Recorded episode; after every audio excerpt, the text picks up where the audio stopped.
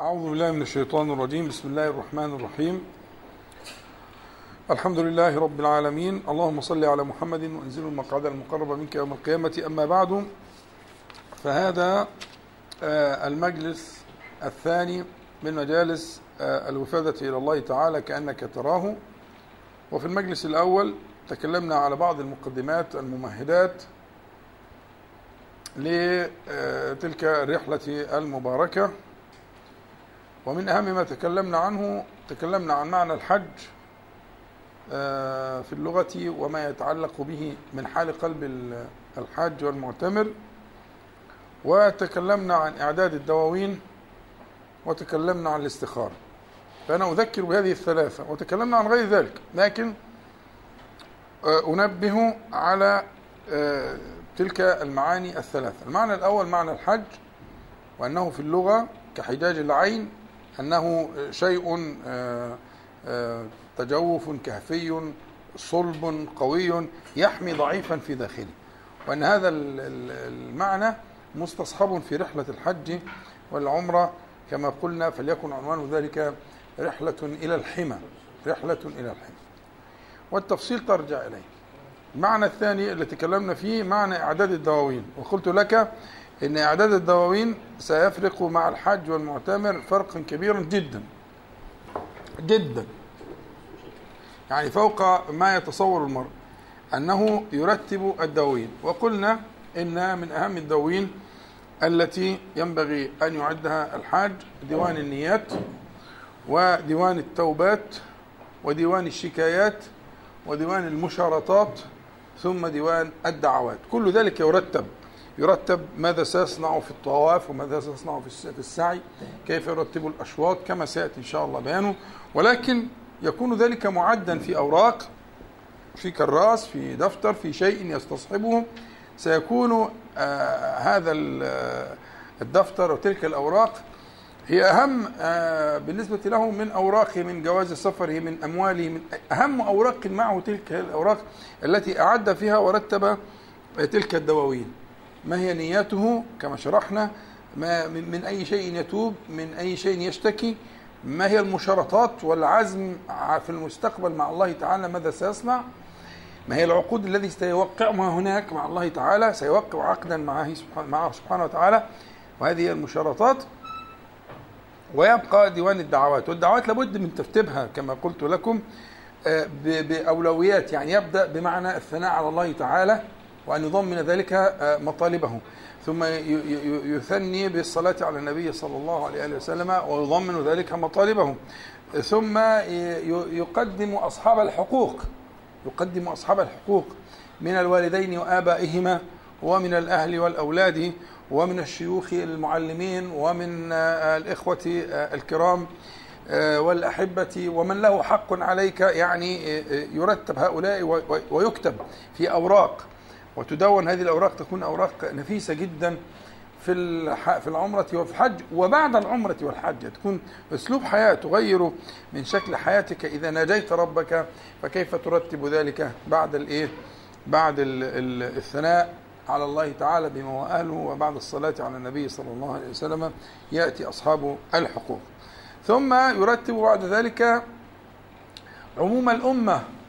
وخواص الأمة عموم الأمة من المسلمين والمسلمات والمؤمنين والمؤمنات ثم يخص خواص الأمة آه، بشيء آه، آه، يقدمه من من العلماء الربانيين والدعاة إلى الله تبارك وتعالى على بصيرة ومن المتعبدين الذاكرين. هؤلاء يحتاجون أو ينبغي أن يكون لهم نصيب في آه، هذا الديوان في ديوان الدعوات. ثم القطاع الخامس من قطاع الدعاء آه، نفسك التي بين جنبيك ماذا تطلب من الله تعالى لها؟ ربنا يوفقه إن شاء الله وهيرتب أوراق بهذه الطريقة في الحج والعمرة أو في غير الحج والعمرة هيبقى حينما يفتح له باب الذكر والدعاء هيبقى عارف بيقول إيه. لكن قلت لكم مرارا وأكرر آه، آه، الارتجال سبيل الملال. فمن آه، عافاه الله تعالى من الارتجال هيلاقي ينتهي الوقت ولا ينتهي. ينتهي الشوط السعي أو في الطواف وهو لم ينتهي بعد مما يريد. العكس تماما يحصل لمن لم يرتب ذلك. المرة في اثنين في ثلاثة في في في في, في, شوط في شوطين وبعد كده هو عمال يعيد. ومش عارف يقول إيه. لكن اللي مرتب أموره كما كان ينبغي أن يرتب لدخوله في حضرة الملك جل جلاله تباركت أسماؤه هيجد إن المسألة تنتهي الأشواط وتنتهي الأوقات ولا ينتهي هو من مطالبه. فمسألة ليست مسألة من مسائل المكملات إطلاقا. دي من أصول التوفيق والشهود في الحج والعمرة بل في كل ذكر ومناجاة الله تعالى. يعني أنا أتعجب ممن ليس له ذلك. بصراحة أتعجب ممن ليس له مثل هذا الترتيب. يعني إما أن هو لا يدعو الله تبارك وتعالى ولا ينشغل بذكره سبحانه وتعالى ولا يناجيه ما عندوش وقت مخصص لكده ودي مصيبة كبيرة جدا. أو عنده بس ما لا لا لا, لا يحسن ذلك. يقعد يقول أي حاجة زي ما الناس بتقول كده وخلاص أو اللي بيجي على باله بيقوله. لا ما ينفعش. لا يكون كذلك عفو الخاطر. احذروا من ذلك. عفو الخاطر ده سبيل الملال. سبيل الملال. لكن الترتيب والأولويات والمطلوب ولا تفكر ولا هقدم دي على دي لا هأخر دي دي أهم من دي وهكذا. يبقى عندك هذا الديوان تحتفظ به هذا الديوان إن شاء الله ينفعك في في العمرة والحج وينفعك في شأنك كله إن شاء الله تعالى. ده أهم ما قلنا. آخر حاجة قلناها برضه نذكرها يعني من الحاجات المهمة أنا قلت حاجتين في الثالثه الاستخارة. وفقه الاستخارة للأسف يحتاج إلى تفعيل عند الشباب المتدين وعند عموم الناس. كان يعلمنا الاستخارة في الأمور كلها كما يعلمنا السورة من القرآن. فهذا التشبيه مش مش عفوي. لا ده مقصود. عشان انت تنتبه أنه صلى الله عليه وسلم كان يعلمهم الاستخارة في الأمور كلها كما يعلمهم السورة من القرآن إلى هذا الحد. نعم إلى هذا الحد. وكان حريصا على ذلك صلى الله عليه وسلم. نعم كان حريصا على ذلك صلى الله عليه وسلم. يبقى أنت كما قلت لك المرة اللي فاتت اللي يمر عليه يوم ما يستخرش يبقى نايم. يبقى إيه؟ نايم. اللي يمر عليه كذا يوم ما يستخرش يبقى ميت. وأنا مسؤول عن هذا الكلام بس المقام مش هعيده تاني يعني أرجع للتسجيل. اللي يمر عليه يوم ما يستخرش يبقى نايم. في غفلة النائمين. خلاص؟ اللي يمر عليه كذا يوم ما يستخرش يعني مستغني. أصل مش معقول ما بيعملش حاجة. يعني الدرس بتاع النهارده ده اللي أنت جاي ده تستخير فيه. هو أنت بتستخير ليه؟ هو أنت ممكن ما تجيش؟ لا أنا رايح إن شاء الله. بس أنا بستخير عشان أطلب الخير في ذلك. وادفع الشر الذي يمكن أن يكون فيه. أنت فاهم الاستخاره غلط. وإحنا صححنا الكلام. يبقى أنا آذن. لما أجي أروح مقام مقامات الدعوة أو الذكر ما تستخير يا أخي. طيب يبقى اذا بقى المسألة طلعت إنه لو مرت أيام وأيام وأنا لا أستخير فهذا هو موت ده مش حي وبالتالي إحنا عايزين نتعامل مع الموضوع بالشكل الإيه؟ اللي هو اللائق جزاك الله خير اللائق بمقام مثلكم من من الناس المتعبدين الصالحين. تمام؟ دي الثلاث حاجات المهمين اللي اتكلمت عليهم في المجلس اللي فات. المجلس ده هنبدأ إن شاء الله بالأعمال بالترتيب. هنبدأ بالأعمال بالترتيب.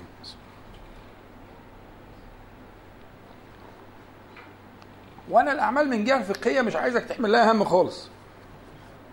يعني موضوع سهل جدا. أنا قلت لك إنه الأركان في الحج والعمرة يسيرة جدا وأقرب ما تكون و... و... وممكن تسأل فيها واللي هيروح منها ممكن تعوضه. الحاجة الوحيدة اللي مش هعوضها وقوف عرفة بس. ما عدا ذلك في الحج والعمرة كل شيء يمكن استدراكه. تقلقش قلقان من إيه؟ الحاجة الوحيدة تقف عرفة بس. تدرك شيئا من الليل وشيئا من, النهار وشيئا من الليل يبقى أنت كسرت السنة. حتى لو فاتك النهار كله. فوقفت حتى طلوع الفجر برضه شيئا من الليل أجزاءك. يعني أمر قريب جدا. فأمر الأركان ها؟ أمر الأركان أمر هين جدا. مش هو ده اللي ياخذ اهتمامك. الذي يستحوذه. على اهتمامك وعلى قلبك هو ما تشهده بقلبك في هذه الأعمال. هو دي المصيبة التي لا يمكن تداركها. تبقى انقضت الأعمال وكانت مسألة كلها غفلة ولا حول ولا قوة إلا بالله. وهذا أغلب حال الناس للأسف الشديد. لا يفقهون ما يصنعون ولا يتدبرون ولا حاجة صعبة جدا يعني. فاحنا اللي عايزين ندرسه لكن مسألة سهلة جدا العمر عبارة عن إيه؟ العمر عبارة عن إحرام وطواف وسعي وحلق أو تقصير. أدي العمر. أربع حاجات. خلص الموضوع. عايز هو ده. ده الفقه اللي في المسألة. كلام سهل يعني إن شاء الله. لكن أنا عايز أدرسها من الوجهة التي يعني تشهدك ما في هذه الأعمال من ذكر الله تعالى.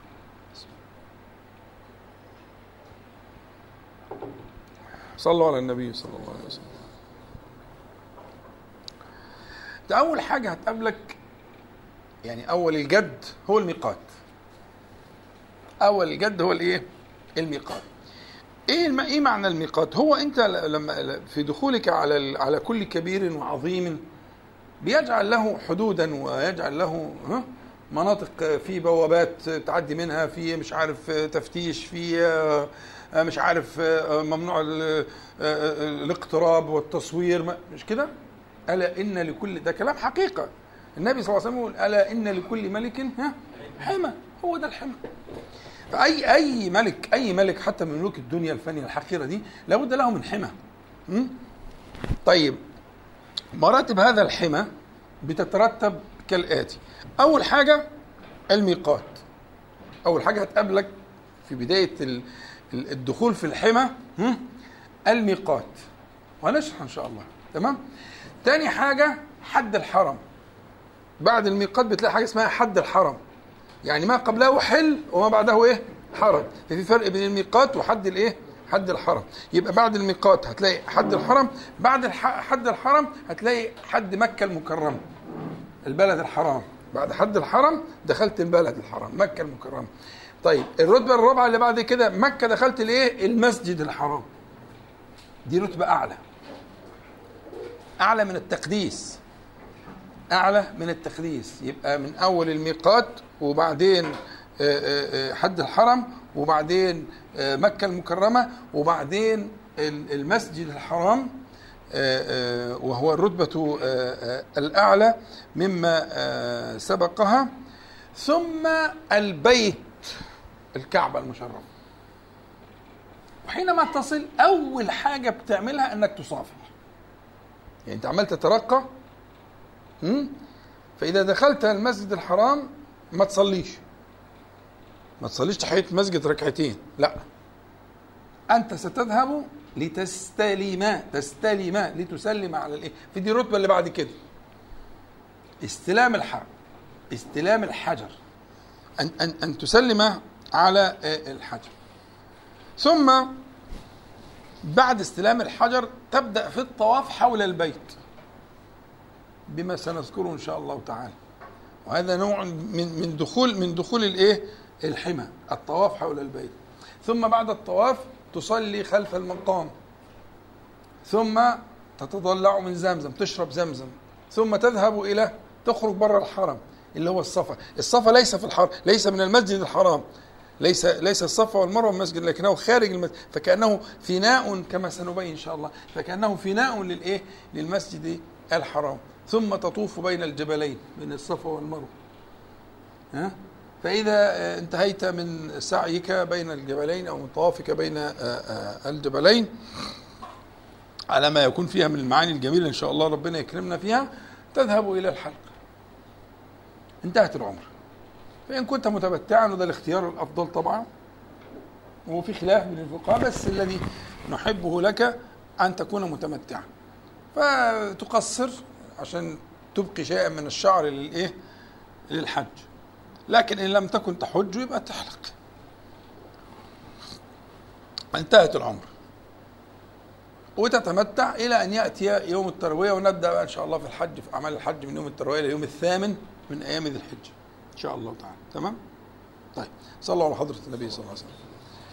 يبقى إذا هذه المنازل من منازل الايه من منازل التقديس والتعظيم والإجلال وال وال والحرمة اللي حمى الملك سبحانه وتعالى. ألا إن لكل ملك حمى. طيب عند الميقات اللي هو أول حد الحرم ملك الملوك جل جلاله بتعمل إيه؟ بتتجرد؟ وبتغتسل وبتلبس ثوب الإحرام. صح؟ طبعا لو أنت هتروح في طيارة أو غيره فأنت لو من من مصر رايح هناك هتعدي على على الميقات في في الجو في السماء. فممكن تعمل ده قبل ما تركب الطيارة. لكن لو أنت مثلا ميقاتك هيكون على الأرض واخد بالك؟ من مواقيت الأخرى ما هي مكة محاطة من كل جهة من المواقيت. فأنت هتعمل كده في المكان. لكن افعل ذلك قبل أن تركب عشان ما فيش مكان في الطائرة إنك أنت تصنع الايه مسألة التجرد ولبس ثوب الإحرام والاغتسال وكده. فإحنا عندنا في تجرد وفي اغتسال وفي لبس ثوبي الإحرام ثم صلاة ركعتين. ده اللي هيتعمل. وإحنا قاعدين في الايه في الايه في الميقات. ففي التجرد تذكر في التجرد حاجتين. تستحضر شيئين. مكتوب عندك في الكتاب تراجعها إن شاء الله. أول حاجة ذهاب الزينة. تاني حاجة انكشاف السوء يعني أنت تتجرد بالزينة. أنت أنت أصلا وده مش عيب مش حرام. لما آه، آه، سمع بعض الصحابة رضي الله عنهم أن النبي صلى الله عليه وسلم يقول لن يدخل الجنة من في قلبه مثقال ذرة من كبر. قال بعضهم إن الرجل يحب أن يكون ثوبه حسنا ونعله حسنا. فبيسأل على أساس هنا ولا ثوب نسيب كله. إذا كان كده الأمر كده يعني. عايزين الجنة. ف آه، آه، فالنبي صلى الله عليه وسلم أفهمه إن الله جميل يحب الجمال. ليس الأمر كذلك يعني ليس ذاك. إن الله جميل يحب الجمال. الكبر بطر الحق وغمط الناس. فاذا وجود الزينة مباح. إن الواحد يكون آه، يعني ثوبه حسنا ونعله حسنا. طبعا دي فيها تفصيل لكن في الجملة الأمر مقبول. لكن الآن لا يشرع بل هو من من من آه، من المذهبات للبركة والمذهبات لفقه الحج. يعني من فقه الحج ذهاب ما أذن له في غير الحج اللي هو الزينة. الزينة. اللباس زينة. إيه، غطاء الرأس زينة. طبعا ده في يعني كان زمان لكن دلوقتي غطاء الرأس عاد إيه مش لكن هو الأمم كلها والشعوب كلها والحضارات كلها غطاء الرأس ده جزء من الزينة. لكن الحضارة الحقيرة اللي تقود العالم الآن دي ذهبت بعيدا عن ذلك. لكن هو الغطاء الرأس من الزينة اللباس من الزينة النعل من الزينة كل ده من الزينة وده مأذون فيه. لكن هنا تذهب الزينة بالكلية. ثم التجرد يعني في معنى انكشاف السوء أن أنت بتنكشف وهذا أمر يذكرك بقدومك على الله تعالى. أنت قادم على الله تعالى في بيته وفي حرمه وكذلك ستقدم عليه يوم القيامة. إنكم يعني ستكونون كذلك تحشرون حفاة عراة غرلا. يعني غير مختونين. كما بدأنا أول خلق نعيده. قالت ينظر بعضهم إلى بعض يعني تعجبت عائشة رضي الله عنها أن يكون الشأن كذلك فبين النبي صلى الله عليه وسلم أن الشأن أعظم أن الشأن أعظم من ذلك أن ينتبه بعضهم فيهم في ذهول لما يرون. لكن في النهاية هو حال القدوم على الله تعالى فكرة التجرد والزينة ثم تغتسل. وفي الاغتسال في معنى مهم جدا نبهنا عليه قبل كده ونكرر عليه. الاغتسال لابد أن تستحضر معنى التوسل بطهارة الظاهر إلى طهارة الباطن. يعني من السنة أن أن تخلل بين الأصابع القدمين واليدين وأن أصول الشعر وأن البراجم اللي هي الثنايا والدواخل الجلد والبتاع والسرة والبتاع. أن السنة أن أن أن تذهب إلى ذلك لتنقيه ولتخرج به ما به من من وسخ أو نحوه. فالتوسل بهذه الطهارة الظاهرة إلى طهارة الباطن لأن قلبك يشتمل على مثل هذه البراجم والثنايا وإلى آخره واشتملت على آفات لا تستطيع تطهيرها بنفسك ولكن يكون ذلك بالله. فكأنك تتوسل إليه سبحانه وتعالى. اللهم يعني مش بلسانك بقلبك. اللهم كما مكنتني وأنت الذي مكنتني من طهارة الظاهر بهذه الصورة الدقيقة فاللهم طهر باطني. أتوسل أتوسل بسوابق الإحسان إلى مزيد الإحسان. أتوسل ب ب ب ب بما مكنني الله تعالى إلى ما حال بيني وبينه واعلموا أن الله يحول بين المرء وقلبه. الله حال بينكم وبين قلوبكم. طب والسبيل؟ توسلوا توسلوا إلى قلوبكم. وهو قادر على فيكون في حال الاغتسال في استحضار لمعنى استخراج ما في هذه البراجم القلب وثناياه من هذا العفن وحب الدنيا وسوء الظن بالله تعالى والركون وقلة الصبر والجزع. كل دي أمراض دفينة. فتوسل إلى الله سبحانه وتعالى ليستخرجها من قلبك. فهذا يكون في الاغتسال مع التذكير بالغسل الأخير اللي هو غسل الإيه؟ غسل الميتين. لأنه في الحقيقة بعد كده سترى أن أن لباس الإحرام يشبه الكفن فكأنه غسل فكما يغسلون الميت فاذكر ذلك ولا تنسى بعدما توسلت إلى الله تبارك وتعالى ب طهارة ظاهرك إلى طهارة الباطن. بعد ذلك بعدما تجردت واغتسلت تلبس ثوب الإحرام. ثوب الإحرام شرطه يعني ألا يكون مخيطا. دي مسألة فيها حتى فقهية كده خفيفة أنتم عارفينها إن شاء الله بس نوع من التأكيد يعني. شرطه ألا يكون مخيط. المخيط يعني إيه؟ كلمة مخيط. مخيط يعني مفصل على هيئة العضو. مش مخيط يعني فيه خيط وفتلة وإبرة ومكنة لا. يبقى فيه فتلة وإبرة مفيش مشكلة خالص. بس ما خدش شكل العضو. يعني ملوش فتحة مثلا تدخل فيها الرأس فإن كان له فتحة يبقى مخيط. فاهمين؟ ففكرة إذا برضه في الشبشب أو في المداس أو في البتاع ما واخد مثلا شبشب جلد ومتخيط ما فيش مشكلة فيه بس ما يكونش واخد شكل الايه القدم. يحيط بالقدم من كل جانب. فالذي يحيط بالقدم من من كل جوانبها هو ده اسمه المخيط. حتى لكن لو نص الأمامي بس وفي فتلة وإبرة وكل حاجة ما في شيء خالص فكلمة المخيط المخيط معناها المفصل المفصل على هيئة الإيه؟ العضو. مفهوم؟ حلو قوي صلى على حضرة النبي صلى الله عليه وسلم. هنا لما يقول لك إن شرط شرط ثوب الإحرام ألا يكون مخيطا يعني مبهدل. ما هو المخيط ده يعني إيه؟ متظبط يعني. يعني في كتاف وفي مش عارف إيه و... شكله جميل يعني. فالمخيط ده نوع من الجمال أن يكون الثوب مخيطا يعني مفصل على هيئة العضو.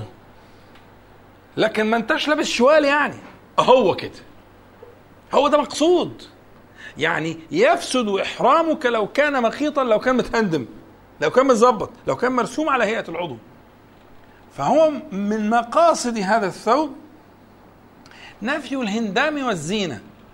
أنا عمال أفكر في قصة الزينة دي عماله تنفى شيئا فشيئا مش مطلوبة اطلاقا هذه القضية في رحلتنا هذه.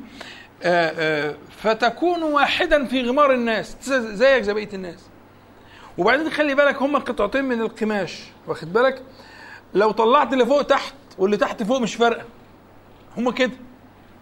لكن اللي بيهندمها بحتة اللي تميز دي عن دي وده لا هو الغرض كده. الغرض هم حتتين قماش. دي شوية فوق شوية تحت مش فارقة. فالغرض هنا تحطيم هذا الفكر بتاع إن يكون فيه أي شيء. ولذلك أحذر جدا من لباس ال ال الإحرام المميزة. مش عارف ده بالشيء الفلاني والشركة الفلانية وأصله تخين وأصله منقوش وأصله مش عارف إيه. إحنا رحنا بعيد خالص عن المقصود. تلبس ثوب إحرام مميز أنت لم تفهم فقه الحج. شرط الإحرام ان تكون واحد في وسط الناس. لا لا فرق بين لباسك ولباس غيرك كلكم زي بعض. اللي فوق زي اللي تحت. تبدلهم شوية تطلع ده تنزل ده مش فارقة. لكن آآ آآ مش عارف إيه واحيانا يعملوا كباسين وحاجات زي كده. طب ما الكباسين ما أنت عملت له خليته على هيئة العضو وخليت له مدخل للرقبة وحاجات زي كده. ها؟ فبالتالي شرطه الا يكون مخيطا والا يكون مميزا. ما يبقاش مميز الثياب المميز ده آفة. من الآفات ينبغي أن تنتبه إليه. فتكون واحدا في غمار الناس وهو أشبه شيء بالكفن. لونه أبيض وبرضه حتتين كده. ما هو أنت أنت بتتكفن في ثلاثة المرأة في خمسة أثواب والرجل في ثلاثة أنا أسلك حتة ويبقى كفن. صح؟ فاذكر هي آخرها الكفن هيبقى يكون كده بالشكل ده. هما حتتين ناقصك حتة كمان وده الكفن صح؟ بس أنت عشان محرم فمش غطي راسك. فالحتة الثالثه دي بتاعت راسك. وأنت لو مت وأنت محرم مش هيغطوا راسك هيغطوك في ده. كمان يعني هو كفن يعني استحضر المعنى المعنى مهم جدا. فاستحضاره يعني في في مقاصد للشارع الحكيم ان أن يبلغه كذلك. تمام؟ من الحاجات المهمة جدا التي أرجو ألا تغيب عنك في مسألة لباس الإحرام هو إنك دائما تحت تهديد انكشاف العوره يبقى أنت أصلك أنت مش لابس حاجة. يعني أنت مثلا لو نمت شوية ونعست ولا حاجة واتقلبت ممكن تنكشف عورتك. ما هو ما ينفعش تلبس لي بنطلون ولا شورت ولا كلام من ده. مفيش فأنت إحساسك الدائم باحتمال انكشاف العورة مطلوب. مطلوب ألا يغيب عنك ذلك. إنك أنت دائما مهدد باحتمال انكشاف العورة. طب إيه رأيك في العورات الباطنة؟ طب دي العورة الظاهرة. طب إيه رأيك أن أن أن تنشغل بالعورات الباطنة؟ ما في قلبك من سوء الظن بالله تعالى. من خائنة الأعين من كلمة السوء مما كان ولا يزال. فاذا هي الفكرة التنبيه على العورات الباطنة بتلك العورة الظاهرة. أنت ممكن تبقى نايم وبعدين تقوم مفزوع من النوم أنت خايف أنت خدت راحتك في النوم مثلا في مسجد ولا قاعد في حاجة وبالذات للي فترة الإحرام بالطول عنده. يعني في ناس فترة الإحرام بالطول عندها اللي هم مثلا القارن أو المفرد. يعني القارن والمفرد ما بيحلوش. فممكن يروح مثلا في أول حجة أو في حتى في القعدة ويحرم ويدهنوا أسبوعين ثلاثة محرم. على ما يجي له إيه, إيه, إيه, إيه يوم الحج الأكبر ويستنى في الحج. ممكن تاني يوم ما يلحقش تاني يوم العيد تالت يوم على ما إيه. فممكن يقعد مثلا إيه 15 يوم أو أكتر. ها؟ محرم. أنت مش متصور 15 يوم إحرام ده معناهم إيه؟ يعني أنت مطارد بهذا المعنى. لا في زينة ولا في ريحة ولا في عطر ولا في صابون مش عارف إيه ولا في, لا في حاجة خالص. ولا في تسريح ولا في فرش ولا في مشاط ولا في كلام من ده أصلا. واخد بالك؟ استحضر المعنى ده مطلوب. إن أنت فيه ده مطلوب. بص نفسك في المراية. بهذه الهيئة. يا ابني الحقيقة الباطن في المسألة دي الظاهر ده وسيلة اللي انت شايفه الظاهر اللي انت شايفه ده وسيلة لبلوغ الباطن فلو انت قارن أو مفرد انت ممكن تظل أسبوعين وأكثر 20 يوم وانت في حالة من الإيه؟ من الإحرام على ما فيه من التسلخات والبتاع واحتمال انكشاف العوره تيجي تنام ما عارف تنام فين ونايمين جماعة مع بعض في أوضة وتبقى قلقان يا عيني كل شوية تتفزع من نومك وأنا انكشفت ولا ما انكشفتش؟ اصحى بقى.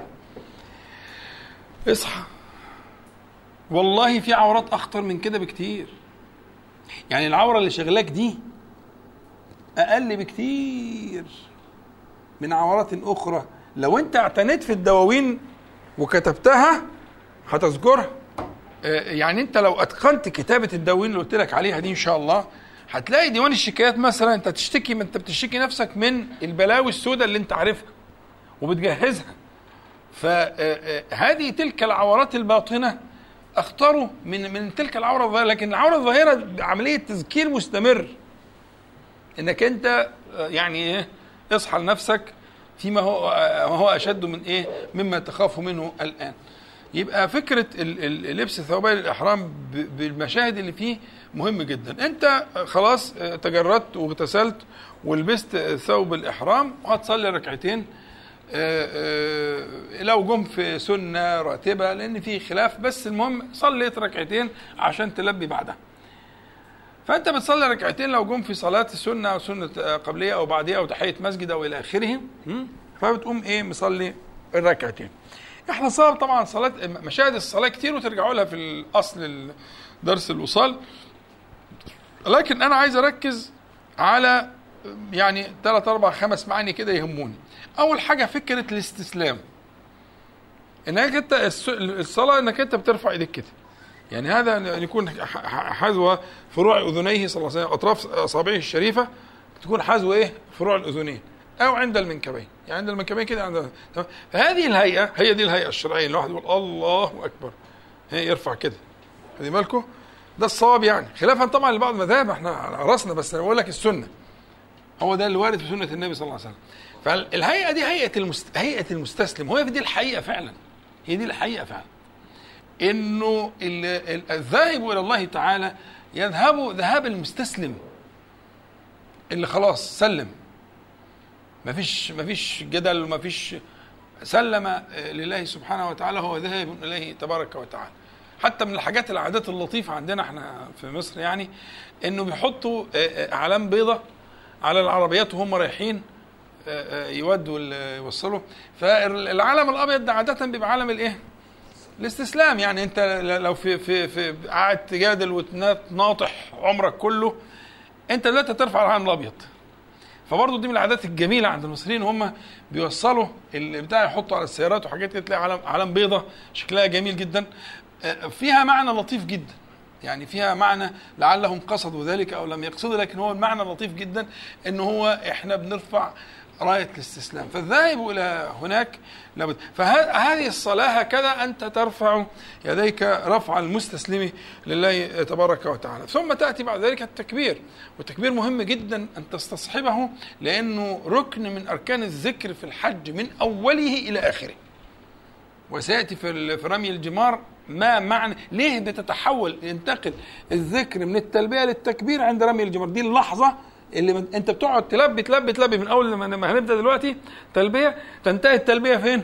عند أول جمرة بترميها.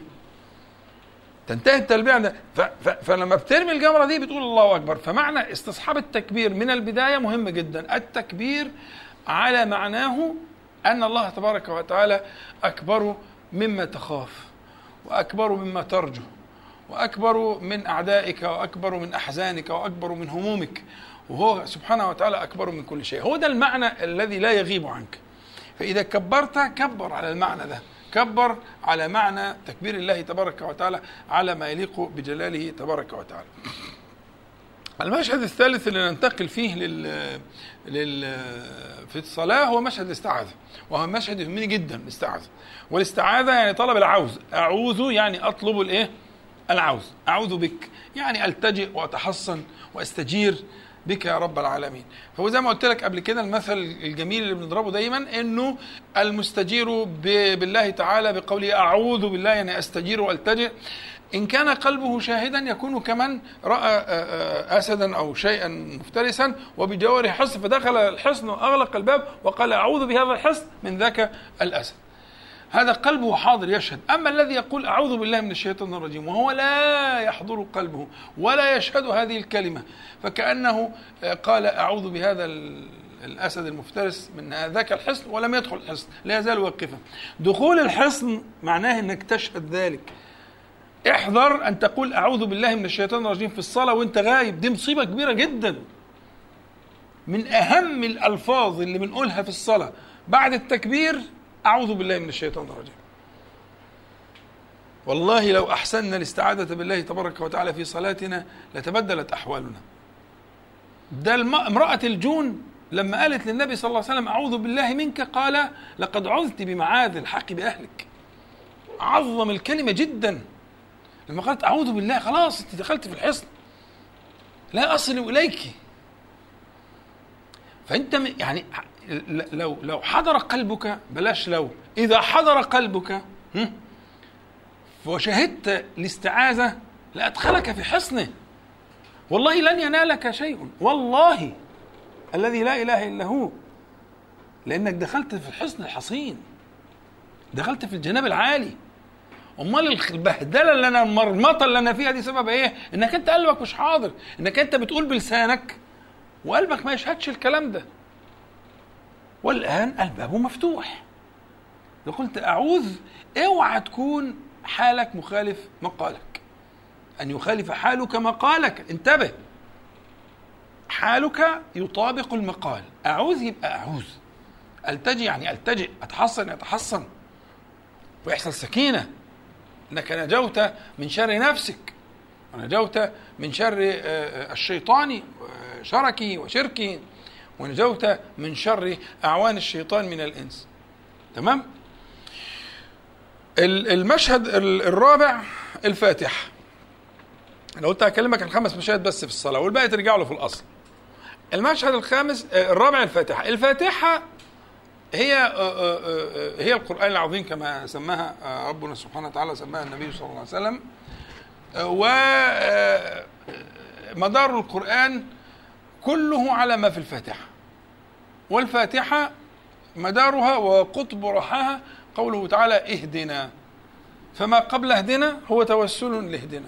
وما بعد اهدنا بيان له. فأنت تبقى قاعد مترصد لكلمة اهدنا.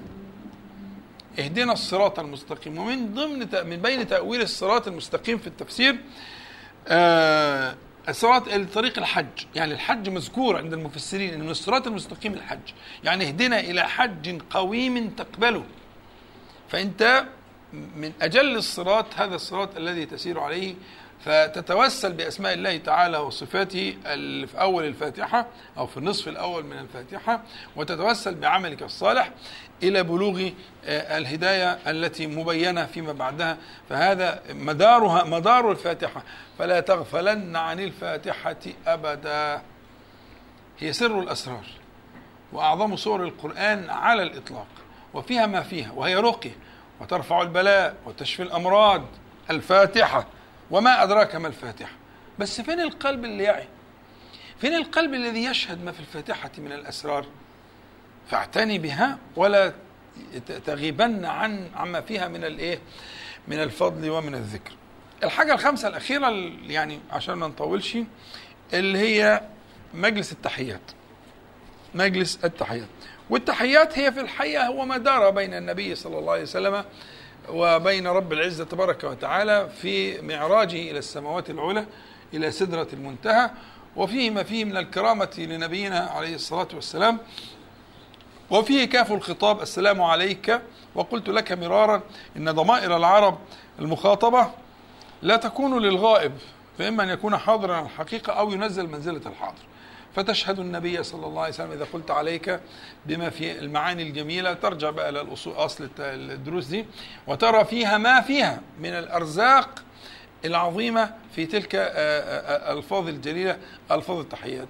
خمس منازل أو خمس مشاهد في الصلاة. صليت الركعتين ثم الآن تركب الدابة. تركب الدابه إيه كنت راكب بالفعل ماشي ما انتش هتركب. يعني كنت في على الأرض في في في في ميقات من المواقيت بعد ما بتصلي ركعتين بتركب الدابه وهذا أوان الإيه؟ أوان التلبية. لو أنت في طائرة أو غيره هينبهوك يقولوا لك هنمر الآن أو كمان مثلا 20 دقيقة هنمر على 10 دقائق هنمر بالميقات. فإذا حازيت الميقات أو مررت به لبيته يبقى ركوب الدابة في معاني آه، تهمني جدا جدا. لأنه آه، للأسف بدل ما يكون سبيل من سبل الإعانة على طاعة الله تبارك وتعالى وذكره صارت ركوب الدواب سبيلا للمفاخرة والمباهاة وعندنا الحج اللي هو المميز والحج فوق المميز وحج فوق فوق المميز وإلى آخره من أشكال من المباهات والمفخرة لا تليق ابدا بفقه الحج ولا معناه أصلا. ولكن المراكب المقصود فيها أن تكون بلغة يعني أن تبلغك المراد بس. ألا تقطعك عن أصحابك وعن سيرك. لكن المفاخره والمباهاة والفخامة وإلى آخره هذه آه، يعني ينبغي الحذر البالغ منها في ركوب الايه؟ في ركوب الدواب. فتترك الزينة والمفاخرة وينتبه إلى ذلك وهذا من سنة النبي صلى الله عليه وسلم. الوقت باشمهندس؟ ها؟ طيب. فات 40 طيب إحنا هنقول ساعة على بعضها كده. طيب. خلاص اللي تشوفه انت بس نبهني عشان ابقى مركز معاك يعني. حال النبي المشرف صلى الله عليه وسلم كما صح في في السنة في سواء في البخاري أو في غيره في حديث عند الترمذي حديث قيم جدا وإن كان لم يكن برتبة الصحيح لكنه مقبول يعني حسن أو حسن لغيره. أن النبي صلى الله عليه وسلم كما روى أنس رضي الله عنه حج صلى الله عليه وسلم على رحل رث وقطيفة تساوي أربعة دراهم أو لا تساوي. وقال عليه الصلاة والسلام اللهم حجة لا رياء فيها ولا سمعة إذا كان يقدر النبي صلى الله عليه وسلم وكان ربنا وسع على النبي صلى الله عليه وسلم في آخر عمره جدا جدا غير الأوائل لما كانت المسألة ضيقة وكان في كده لكن في أواخر عمر النبي صلى الله عليه وسلم وسع الله عليه من الأرزاق ومن الفتوح ومن الغنائم ومن الفيء وإلى آخره. لكنه لما حج وهو حج في آخر عمره صلى الله عليه وسلم حج على رحل رث. عليه قطيفة تساوي أربعة دراهم أو حتى لا تساوي. حاجة مقيحة كده. طب ليه؟ هو يقدر إن هو أن يحج على من المراكب الوثيرة الفخمة إلى آخره. قال اللهم حجة لا رياء فيها ولا سمعة. نفي هذه الأشياء ينبغي أن تكون أنك أنت بتركب مراكب عادية التي يركبها أغلب الناس. لكن الحاجات الفخمة اللي هي يعني اللي ربنا أكرمه من حضراتكم وحج قبل كده نرى في بعض المخيمات وأشياء أشياء فيها مبالغات. تذهب بمعنى الحج بالكلية. كل شيء رفاهية كل شيء في مبالغة في الرفاهية. طب ما حتى لو كنت تقدر. لكن المقام ليس مقام الرفاهية. إن كان مريضا أو نحو ذلك فله لكن برضه الرفاهية شيء ومداواة المريض أو علاج ده أمر أمر تاني. وأنس رضي الله عنه اللي هو راوي الحديث ده ده ده راوي في الترمذي. لكن أنس بقى في البخاري في مراوي الإمام البخاري أنس كان مسرا جدا ببركة دعوة النبي صلى الله عليه وسلم. بارك الله له في عمره وولده وماله. كانت بركة أنس ما لهاش سقف فكان مسرا جدا. لكن أنس لما حج حج على رحل ده في البخاري حج أنس على رحل ولم يكن شحيحا. والرحل ده يحج عنه زي ما أنت واحد ركب ميكروباص يعني. ما خدش بقى حاجة اللي هي الايه السيارات الفخمة المكيفة اللي مش عارف إيه حاجة كده يعني إيه هتوصله. حج على رحل كما في البخاري. حج أنس على رحل ولم يكن شحيحا. وحدث أن رسول الله صلى الله عليه وسلم حج على رحل وكانت زاملته. هو متأسم النبي صلى الله عليه وسلم. هو بيعلل فعله بيقولوا أنت أنت ليه كده تصنع لماذا تصنع هذا يا أنس؟ ما أنت ربنا موسع عليك بلاش يعني القرش فك نفسك شوية. قال لهم لا الفكرة أنا أصنع كما صنع عليه الصلاة والسلام. أن النبي صلى الله عليه وسلم حج على رحل وكانت زاملته يعني إيه الرحل اللي هو بيوضع على ظهر الإيه؟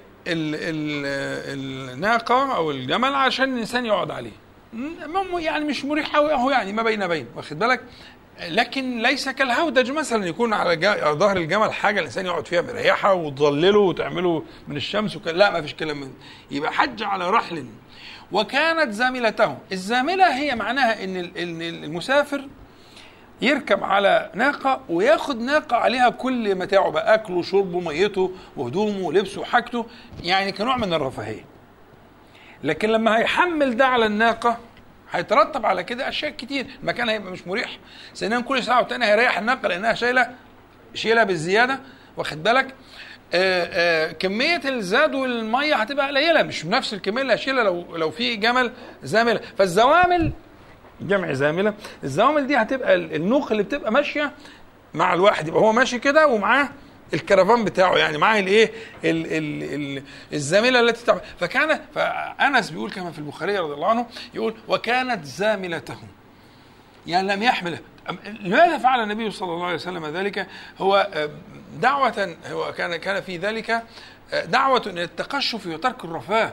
الرفاه غير مطلوب يعني مقصود مقصود في الحج أن يخلو عن الرفاه. يبقى الحد الذي لا يوقعك في الحرج. الحد الذي لا يوقعك في الحرج. لأن زي ما قلت لك لما تغافل الناس عن ذلك يعني صنعوا أشياء يندى لها الجبين الحقيقة وحتى إن أم المؤمنين عائشة لما تأخرت عنهم في الحج بسبب إنها نفست يعني حاضت أمر النبي صلى الله عليه وسلم عبد الرحمن بن أبي بكر أخاها يعني أن بعثها مع مع مع أخت مع أخته و و أعمرها عبد الرحمن من التنعيم القصة المشهورة. لكن هو الشاهد هنا وحملها على قتب. القتب ده إيه؟ القتب ده أصغر من الرحل. يعني حاجة بتبقى على قد السنام بس.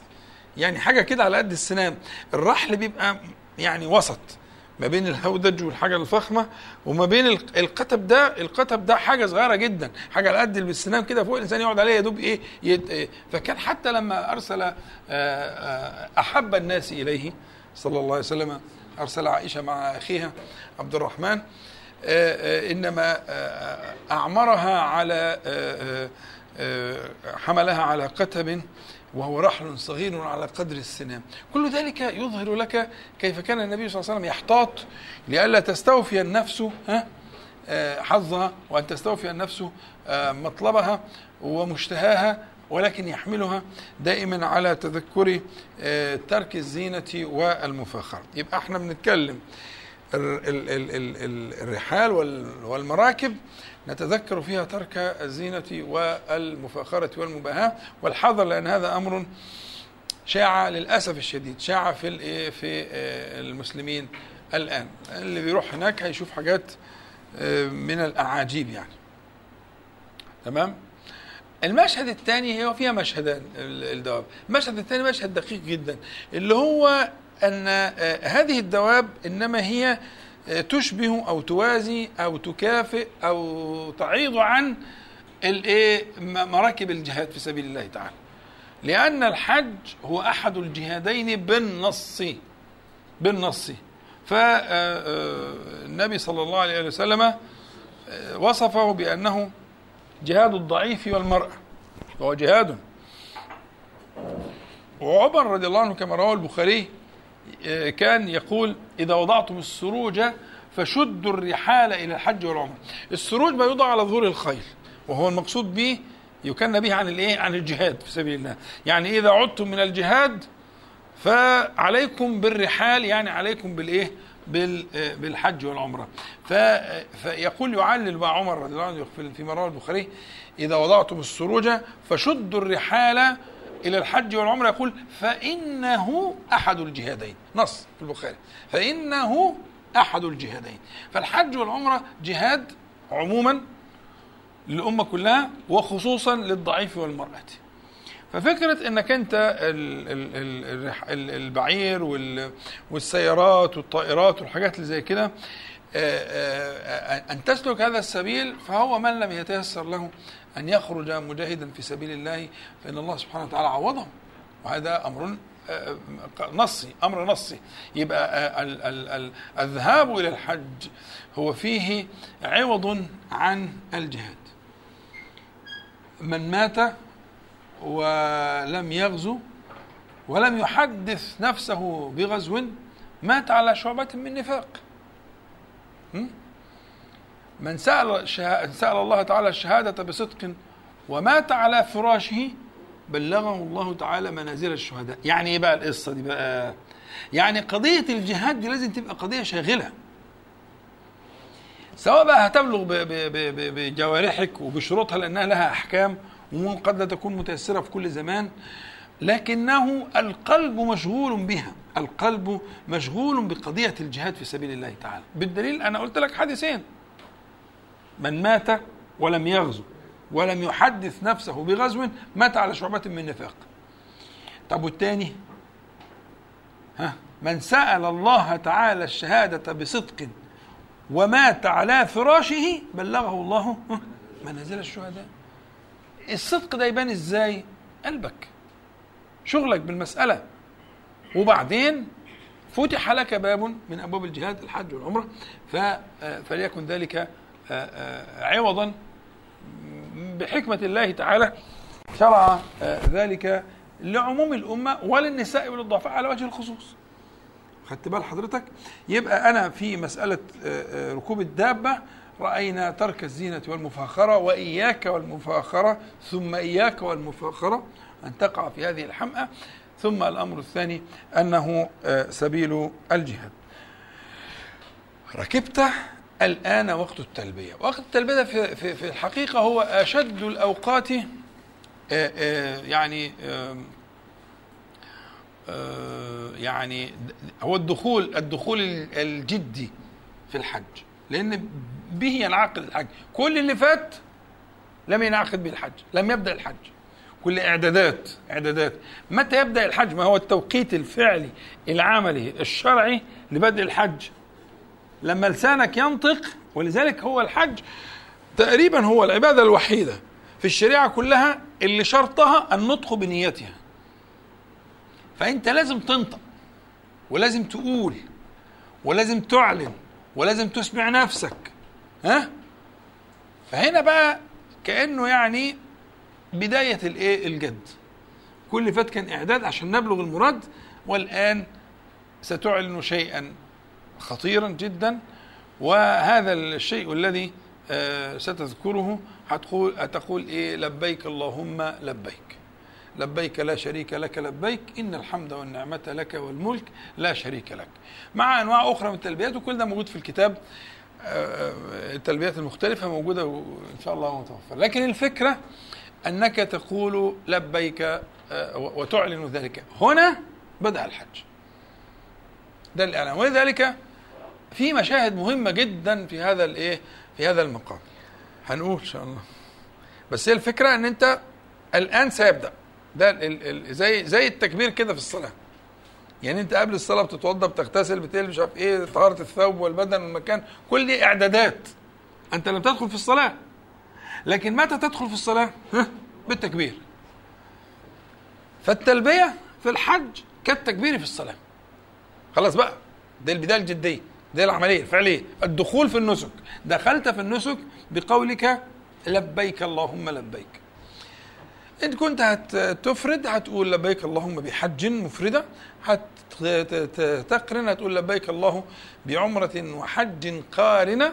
أو حتى تتمتع وده اختياري طبعا وده اختيار يعني الفقهاء المحققين ومع في خلاف في المسألة. لكن ما أراه لك وأحب لك آه، تتمتع. فتقول لبيك اللهم بعمرة متمتعا إلى الحج أو بحج وعمرة متمتعة. كلها ألفاظ متقاربة. سمع روحك. أنت قلت كده. طيب نبتدي بقى نشوف إيه معنى لبيك دي. ما إحنا قلنا معنى الله أكبر لازم نفهمها كويس عشان دخولك في الصلاة مشروط بإدراكك لمعنى التكبير. طيب دخولك في الحج مشروط بمعنى إدراكك للإيه؟ للإيه؟ ها؟ للتلبية. حلو قوي طيب إيه معنى لبيك؟ هي لبيك جاية تثنيه يعني بمعنى آه، آه، ألبيك مرة بعد مرة يعني التكرار بمعنى الدوام. لأن أنت لما بتثني ها من أغراض التثنية آه، ال- ال- ال- الدوام. إنك أنت بتقول كلمته مرة واثنين وما استجابش. أنت ممكن تكلمته 20 مرة مش مرة واثنين لكن أنت بتقول مرة واثنين تقصد بيها إيه؟ الشيء لما تكرر مرتين يكفي. فما بالك بقى لو هو إيه؟ وهكذا. فمعناها ألبيك مرة بعد مرة ولا أنقطع ابدا إلى آخر العمر. وهي معناها المادة أصلا دورها على فكرة الإقامة على الشيء. يعني ألب بالمكان يعني أقام فيه. فألبيك يعني أقيم على طاعتك دائما. مرة بعد مرة يعني دائما. أقيم على طاعتك وإجابتك أبدا يا رب العالمين. طيب. سؤالي بقى لحضراتكم بقى أنتوا حضراتكم بقيتوا شاطرين خالص في الحاجات دي. هو ده خبر ولا إنشاء؟ ألبيك ها؟ مرة بعد مرة. ألبيك أبدا. أنت بتقول كده. هي ال ال الكلام ها؟ خبر. أنت بتخبر عن نفسك. أنت بتخبر عن نفسك أنك تقيم على طاعة الله تعالى وعلى أوامره واجتناب نواهيه ها مرة بعد مرة أبدا أبدا. كأنك بتقول كده لكن هو في الحقيقة كما قلنا لك قبل ذلك إنه خبر يراد به الإنشاء. وإلا هتبقى بتزكي نفسك.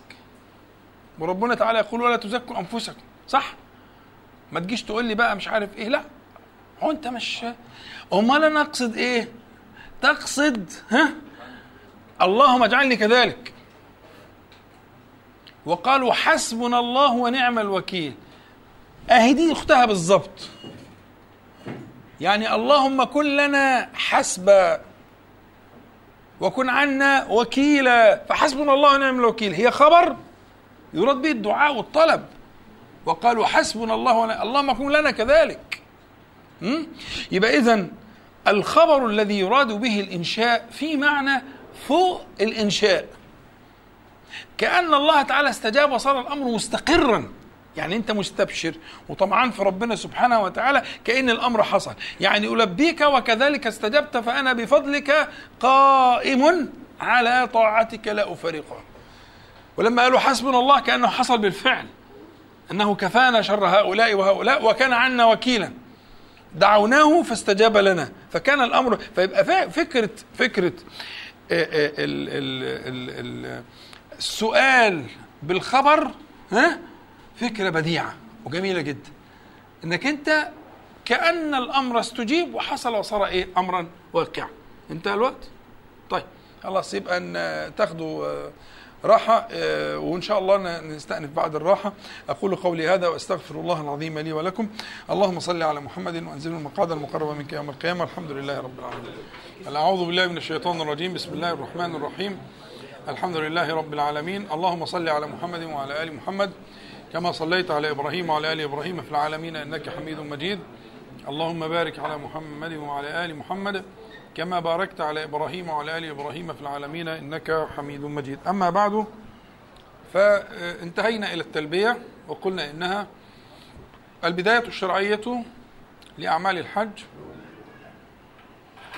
وقلنا معناها وإن كانت في لفظها هي خبرية لكن هي في حقيقتها إنشائية فأنت تسأل الله تبارك وتعالى أن تكون كذلك أن تكون مقيما على طاعته سبحانه وتعالى لا تفارقه أبدا وهذا الذي ترجوه من هذه الرحلة المباركة. يبقى اولا اللهم أقمني على طاعتك وإجابتك مرة بعد مرة. وهذه طريقة تذهب إلى أن السؤال قد أجيب واستقر وهو تنويه بكرم الله سبحانه وتعالى. وأن مثلك وأن مثلك لا يرد سائلا. وأن مثلك لا يرد سائلا. وهذا التعريض بكرم الله تبارك وتعالى. خلاص اتفقنا؟ زي حسبنا الله ونعم الوكيل بالظبط اللي موجودة في سورة آل عمران وشرحناها قبل كده. اتفقنا؟ على بركة الله. المشهد الثاني من المشاهد في التلبية أنك حين تلبي تنتظر الإجابة. لأنه ثبت في الأثر أنه يجاب. لبيك وسعديك حج حجك مبرور نفقتك كذا إلى آخره. فهو في الحقيقة أنه صح أن الملبي يجاب. واخد بالك؟ الملبي يجاب. أو يقال لا قدر الله نسأل الله تعالى العافية لا لبيك ولا سعديك مالك حرام ونفقتك حرام إلى آخره. فاذا يعني هناك رد أو إجابة أنت لا تعلمها. سيتأخر زمانها. ستعلمها. من جهة تعلمها هتعلمها. بس هتعلمها متى؟ لاحقا. فيما بعد. هل ستجد هذا العمل مدخرا عند الله تبارك وتعالى عظيما جليلا مباركا فيه؟ إن الله تبارك وتعالى إذا قبل عملا أنماه. إذا قبل الله تعالى عملا أنماه ليه؟ يمحق الله الربا ويربي يربي الصدقات. فربنا سبحانه وتعالى ينمي الأعمال ويبارك فيها. كما يربي أحدكم فلوه أو فصيله. يعني مهره الصغير الحصان الصغير أو الجمل الصغير يقعد يربي فيه لغايه بيبقى حاجة ضخمة وعظيمة. هكذا يصنع الله تعالى بما يقبل من الأعمال. فالعمل ولو كان قليلا لكنه مقبول هو عظيم عند الله تعالى لما يكون فيه من بركة الله تعالى وإنمائه وزيادته أبشر. يبقى إذا عن هذه القاعدة. على هذه القاعدة. السؤال قبلني أم لم يقبلني؟ ماذا قيل لي؟ هو قيل لكن ماذا قيل؟ لا أدري. قيل لي لبيك وسعديك. الله أكبر. وربما وربما. فهذا يذكرني بقول الله تعالى والذين يؤتون ما آتوا وقلوبهم وجلة. الوجل هنا والإشفاق مهم جدا عند التلبية لأنك لا تدري بما تجاب. ما هو ربما حاجة ما خدتش بالك منها ولا حاجة أنت تجاوزت عنها ولا حاجة إلى آخره. أنهم إلى ربهم راجعون. يبقى إذا من المشاهد المهمة جدا في التلبية انتظار الإجابة وانتظار الإجابة سيكون بعد حين. في سورة يونس ربنا سبحانه وتعالى بعد ما دعا آه، آه، آه، موسى عليه السلام وأمن على دعائه هارون عليه السلام ربنا سبحانه وتعالى قال قد أجيبت دعوتكما فاستقيما ولا تتبعان سبيل الذين لا يعلمون يعني الذين في التفسير الذين يستعجلون الذين يستعجلون. فخلاص ربنا سبحانه وتعالى قال قبلت دعوتكما. لكن متى الإجابة؟ خلاص استقيم. يعني الزم طاعة الله تعالى ولا تكون كهؤلاء الجهلاء الذين يتعجلون الإجابة فإن الإجابة تأتي بما ينفعك وفي الزمان والمكان والهيئة التي تنفعك. يبقى أنت الدعاء كما قلت كثيرا في دعائك ينبغي أن تكون موقنا كما صح عن النبي صلى الله عليه وسلم. ادعوا الله وأنتم موقنون بالإجابة. اليقين كأنك ترى الإجابة نازلة. من وراء الحجاب كده كأنها تراها نازلة. فادعوا الله تعالى وأنتم موقنون بالإجابة. لكن كيف تكون الإجابة؟ متى تكون الإجابة؟ هذا اختيار الله تعالى. فوض أمرك إلى الله تعالى في الإجابة. أنت دعوت والله تبارك وتعالى وعد بالإجابة. وقال وقال ربكم ادعوني استجب. اذا فالوعد لا يخلف لكن كيف ومتى وهيئته وتفاصيله؟ دع ذلك لله اترك ذلك لله سبحانه وتعالى فهو أعلم بك من نفسك. طيب أنا دلوقتي الآن لا أدري. فلما قيل لموسى وهارون في بعض التفاسير في الإسرائيليات أنه كان بين الدعاء وبين الإجابة كان أربعون سنة. وربنا تعالى يقول أجيبت. أجيبت دي آه، آه، ماضي فعل ماضي يعني تم بالفعل خلاص فرغ منها وجيبت دعوتكما فاستقيم بقى الزم طاعات الله تعالى وكما كلفهم الله تبارك وتعالى بالعبادة وجعلوا وجعلوا من بيوتهم قبلة وصلوا واذكروا الله تبارك وتعالى ونشروا في بني إسرائيل التوحيد والإيمان إلى آخره. فالشاهد إنه آه، التلبية تذكرك بمشهد انتظار الإجابة. وانتظار الإجابة ليس له إلا الوجل والإشفاق والذين يؤتون ما أتوا وقلوبهم وجلة أنهم إلى ربهم راجعون. الحقيقة في مشاهد أخرى في التلبية منها مشاهد التبشير لكن أنا الحقيقة مش عايز أطول عشان إيه آه يعني في عندنا حديث جميل جدا مثلا إنه ما أهل مهل من ولذلك يسن رفع الصوت في الإهلال.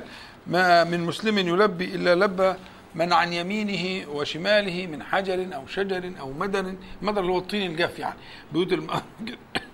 حتى تنقطع الأرض من ها هنا وها هنا. الكل يلبي معاه. فهو معنى التلبية أن الكون كله يرحب بهؤلاء الملبين ورفع الصوت بها في السيارات وفي الطرقات وفي إلى آخره. هذا أمر يجعلك في موكب العبودية. الكون كله في الوقت ده بيكون في حالة من العبودية والذكر. والملائكة الكرام آه، تفرح بهؤلاء الإيه؟ الوفد آه، الكرام على الله تبارك وتعالى. آه، وهناك في صحة في أن هناك تبشير. كما صح في الحديث ما أهل مهل قط إلا بشر. ما أهل مهل قط بس يكون من المقبولين إلا بشر يعني بشر بالجنة. وما كبر مكبر قط إلا بشر. قيل يا رسول الله صلى الله عليه وسلم بالجنة قال نعم. يعني كلما فهو يعني أنت إيه إحساسك بأنك أنت تستبشر كلما لبيت كلما كبرت بشرت بالإيه؟ بالجنة. ولا بأس أن يكون للقاعدين حظ من ذلك. لا بأس أن يكون للقاعدين حظ من ذلك. في تلبيتهم في عفوا في ذكرهم وتكبيرهم لأنه يسن للقاعدين التكبير والذكر ورفع الصوت به في كل الأوقات. فلا بأس أن يكون لهم شيء من هذا الإيه هذه البشرى يعني بالجنة كما قال النبي صلى الله عليه وسلم وما أهل مهل قط إلا آبت الشمس. آبت يعني غربت. إلا آبت الشمس من الأوب يعني الرجوع بذنوبه. وما أهل مهل قط إلا آبت الشمس بذنوبه. كلها أحاديث مقبولة وتدل على فضل هذا العمل وأنك حينما تلبيه أنك تستحضر هذا المعنى. حصلت التلبية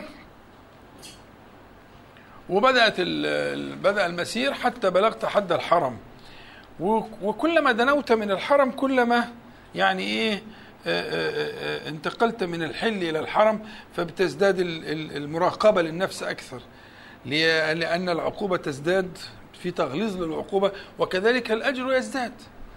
فانتبه لنفسك في الخطرات وفي الأفكار وفيما يكون يرد على قلبك وما تفعله بجوارحك وفي نظر عينك وأنت لا تزال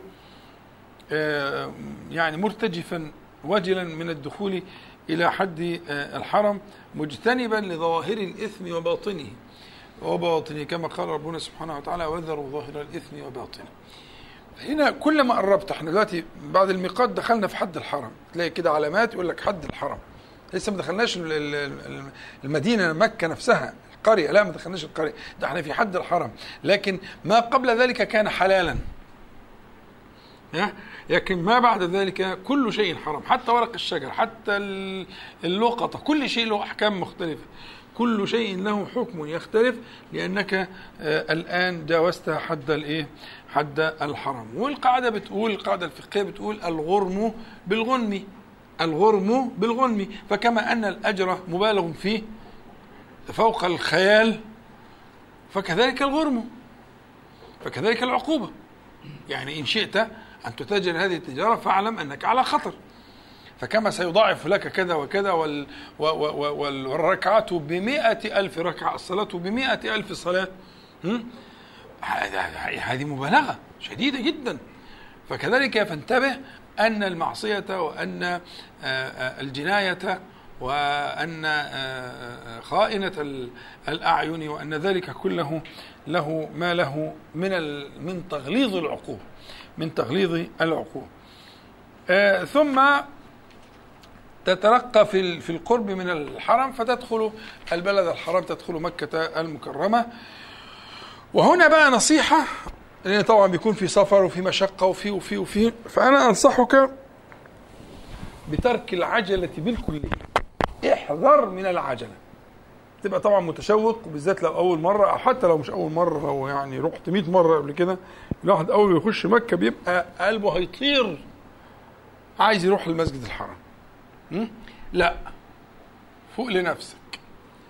الآن هو وقت حسن الاستعداد للقاء. في سفر وفي مشقة وفي كذا وفي تعب وفي جوع وفي قضاء حاجة وفي عرق وفي بهدلة وفي قلة نوم. ها؟ فاحذر. احذر من أن تندفع إلى الحرم شوقا فتقع في الإيه؟ في في في في ما كان من من نتيجة هذه العجلة. لكن الصواب إنك أنت تذهب إلى حيث تضع المتاع وتؤمن المتاع وتغتسل ولو عايز تاكل تاكل لو عايز تنام تنام لو عايز تخش تقضي حاجتك وتفرغ نفسك تنام لك ساعة اتنين. هو ده الصح. حسن الاستعداد. فتذهب إلى الحرم بشيء آخر. فايق كده ورايق وطمعان وعددت نفسك وتراجع الورق بتاعك كده وتشوف المعاني الباطنة والقصص دي وانت بتغتسل تستحضر المعاني التي ذكرناها في الاغتسال قبل ذلك. ها؟ لكن الهجمة دي دي هجمة الجاهل. دي هجمة الجاهل. ترتب عليها يعني أحيانا اللقاء الأول بيبقى فاتر جدا للي راح أول مرة. راح منهك وخلصان وتعبان و... و... ومفيش أي حاجة خالص في. تمام؟ يعني في قصة مشهورة كده اشج عبد القيس لما جاء الوفد إلى النبي صلى الله عليه وسلم فكلهم انطلقوا إليه شوقا إليه صلى الله عليه وسلم. لكن هو راح عمل إيه؟ لم دوابهم وربطها وحط لها علف وظبطها وحفظ المتاع وراح هو اغتسل وتطيب و و و وجه لوحده. وكانوا كلهم سبقوا بقى للنبي صلى الله عليه وسلم وقعدوا معاه فترة قبل ما هو يجي. ظبط الدنيا كلها وظبط نفسه وروق روحه جاي بقى كده لا عليه أثر الصف. هم رايحين طبعا بعبالهم وعفشهم وعرقهم وكده. ده رايح بقى إيه؟ بأحسن الثياب وبالطيب وبالدنيا دي كلها ومشرح وظبط روحه ودخل على النبي صلى الله عليه وسلم. فالنبي صلى الله عليه وسلم أثنى عليه جدا. قال إن فيك خصلتين يحبهما الله ورسوله. الحلم والأناة. ده ده في القدوم على النبي صلى الله عليه وسلم. فما بالك بالقدوم على الله تعالى؟ فمن باب أولى. فعليك بالحلم والأناة. حط متاعك وظبط نفسك وأمن كل حاجة وكل ونام واغتسل وظبط نفسك. مش هقول لك تطيب لأنك أنت محرم لكن ظبط نفسك تماما بحيث تروح. فايق ورايق وممكن تختار الوقت. مثلا أنت رايح في وقت الظهر مثلا.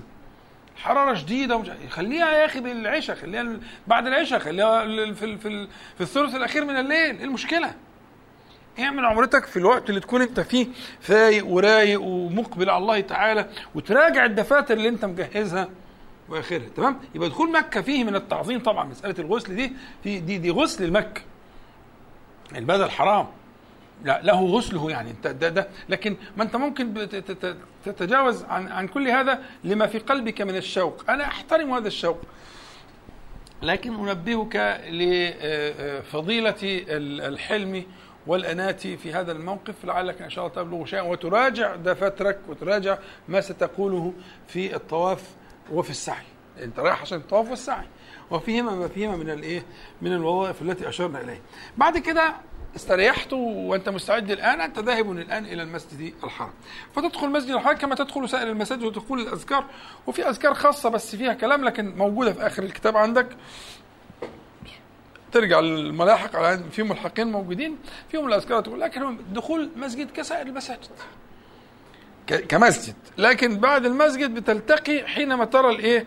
الكعبة المشرفة. عند رؤية الكعبة المشرفة ثبت عن كثير من السلف رضي الله عنهم أنك تستحضر ما يكون من النيات الصالحات وترفع يديك وتدعو آه، بما تستطيع من الذلة والخشوع بين يدي الله سبحانه وتعالى. ومن الامتنان أن بلغك الله سبحانه وتعالى هذا المقام التي ما الذي ما كنت آه، آه، تحلم به. والله سبحانه وتعالى بفضله حملك إليه جل جلاله. وتدعو لأن في أثار لكنها ليست مرفوعة للنبي صلى الله عليه وسلم أنك أن الدعاء في هذا المقام لا يخيب. فتكون أعددت في في دواوينك التي اتفقنا عليها من أذكار الدعاء ما إيه اللي هتقول عند أول رؤية الكعبة عند أول ما تراها وترفع يديك وتدعو. بماذا تدعو؟ فتكون أنت مرتب نفسك وقد أعددت لهذا المقام ما يليق به ما يليق به من السؤال ومن الدعاء. ثم تتوجه مباشرة إلى الحجر الأسود. وتستلمه بيدك إن استطعت. لكن آه، آه، إن كان الزحام آه، بالغا أو شديدا أو معطلا وده غالبا بيكون في كل الأوقات بالذات لو كان في موسم من المواسم فالسلامة لا يعدلها شيء.